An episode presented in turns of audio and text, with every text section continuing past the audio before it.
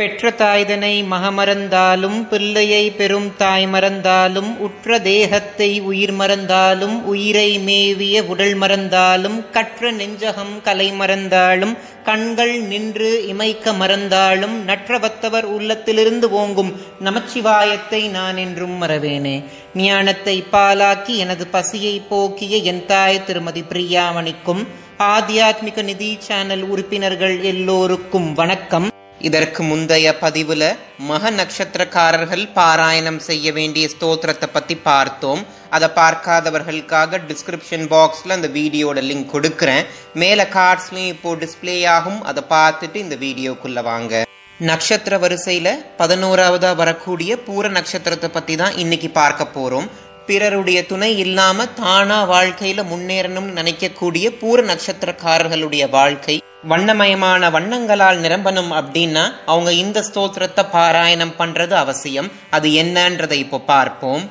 ராஜதா சலேந்திர சானு வாசினே நம சிவாய. ராஜமான நித்தியமந்த ஹாசினே நம சிவாய. ராஜகோர காவதம்ச பாஷினே நம சிவாய.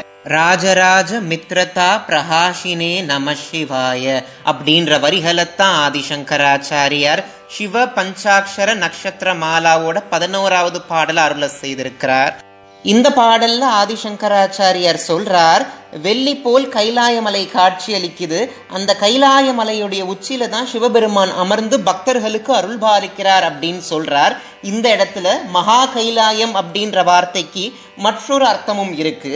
நம்ம உடம்புல ஆயிரம் இதழ் கொண்ட சகசிராதலம் இருக்கு இல்லையா அதுதான் நம்ம உடம்புடைய மகா கைலாயம். நம்ம உயிர் சக்தியானது மூலாதாரம் சுவாதிஷ்டானம் மணிப்பூரகம் அநாகதம் விஷுத்தி ஆக்ஞா போன்ற ஆறு ஆதாரங்களை கடந்து அது சகசிராதலத்தை அடையும் பொழுது அங்க சிவனும் சக்தியும் சேர்ந்து அருள் புரிவாங்க. இதையே கைலாய தரிசனம் அப்படின்னு சொல்லுவோம். நிறைய புராணங்கள்ல கைலாய தரிசனம் பண்ணா நமக்கு மோட்சம் கிட்டும் அப்படின்னு சொல்லுவாங்க. அதற்கான மறைமுகமான அர்த்தம் இதுதான். பிறை நிலவ தன்னுடைய சிரசில சூடி இருக்கக்கூடிய சிவபெருமானுடைய வதனத்துல பரமானந்தத்தை தரவல்ல புன்னகை இருக்குமாம். குபேரரை ராஜராஜன் அப்படின்னு சொல்லுவோம். ஏன்னா அவர் தானே செல்வத்துக்கெல்லாம் அதிபதி. குபேரர் என்ன செய்தாராம்? சிவபெருமான நோக்கி மந்திரங்களை உச்சாரணம் செய்து பூஜை செய்து வழிபட்டு சிவபெருமான் கிட்ட இருந்து இந்த பதவியை பெற்றாராம். அது மட்டும் இல்லாம சிவபெருமானுடைய நட்பையும் பெற்றாராம். இதுல இருந்தே நம்ம தெரிஞ்சுக்கலாம் உண்மையான பக்தி இருந்துச்சு அப்படின்னா சிவபெருமான் கருணையையும் அன்பையும் நமக்கு பொழிவார் அப்படின்னு. பூரம் நட்சத்திரக்காரர்கள் இந்த ஸ்தோத்திரத்தை பாராயணம் பண்ணி அவங்க மூலாதாரத்தில் இருக்கக்கூடிய குண்டலினி சக்தியை மேலெழும்ப செய்து அதை சகசிராதலத்தை அடைய செய்து ஞானமானது அவங்களுக்கு உண்டாகணும் நான் பகவான் கிட்ட பிரார்த்தனை செஞ்சுக்கிறேன்.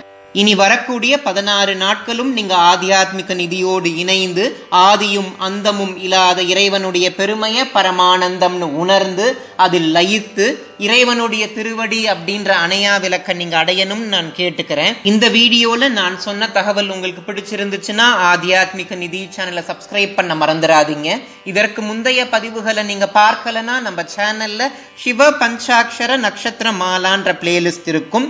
அதுல நான் இது வரைக்கும் போஸ்ட் பண்ண எல்லா பதிவுகளும் இருக்கும். நீங்க பார்க்காத பதிவை பார்த்து உங்களோட கருத்துக்களை கமெண்ட் செக்ஷன்ல எனக்கு தெரியப்படுத்துங்க. இந்த வீடியோவை உங்க உற்றார் உறவினரோடும் பகிர்ந்து அவங்களையும் சிவபெருமானுடைய மகத்துவத்தை உணர செய்யுங்க. இந்த வீடியோ பார்க்கிற உங்களுக்கும் உலக மக்கள் எல்லோருக்கும் பகீரதியை தன்னகத்தே கொண்ட வாரசரையோனோட ஆசிர்வாதம் கிடைக்கணும்னு நான் பிரார்த்தனை செஞ்சுக்கிறேன். நன்றி. ஓம் நம சிவாய.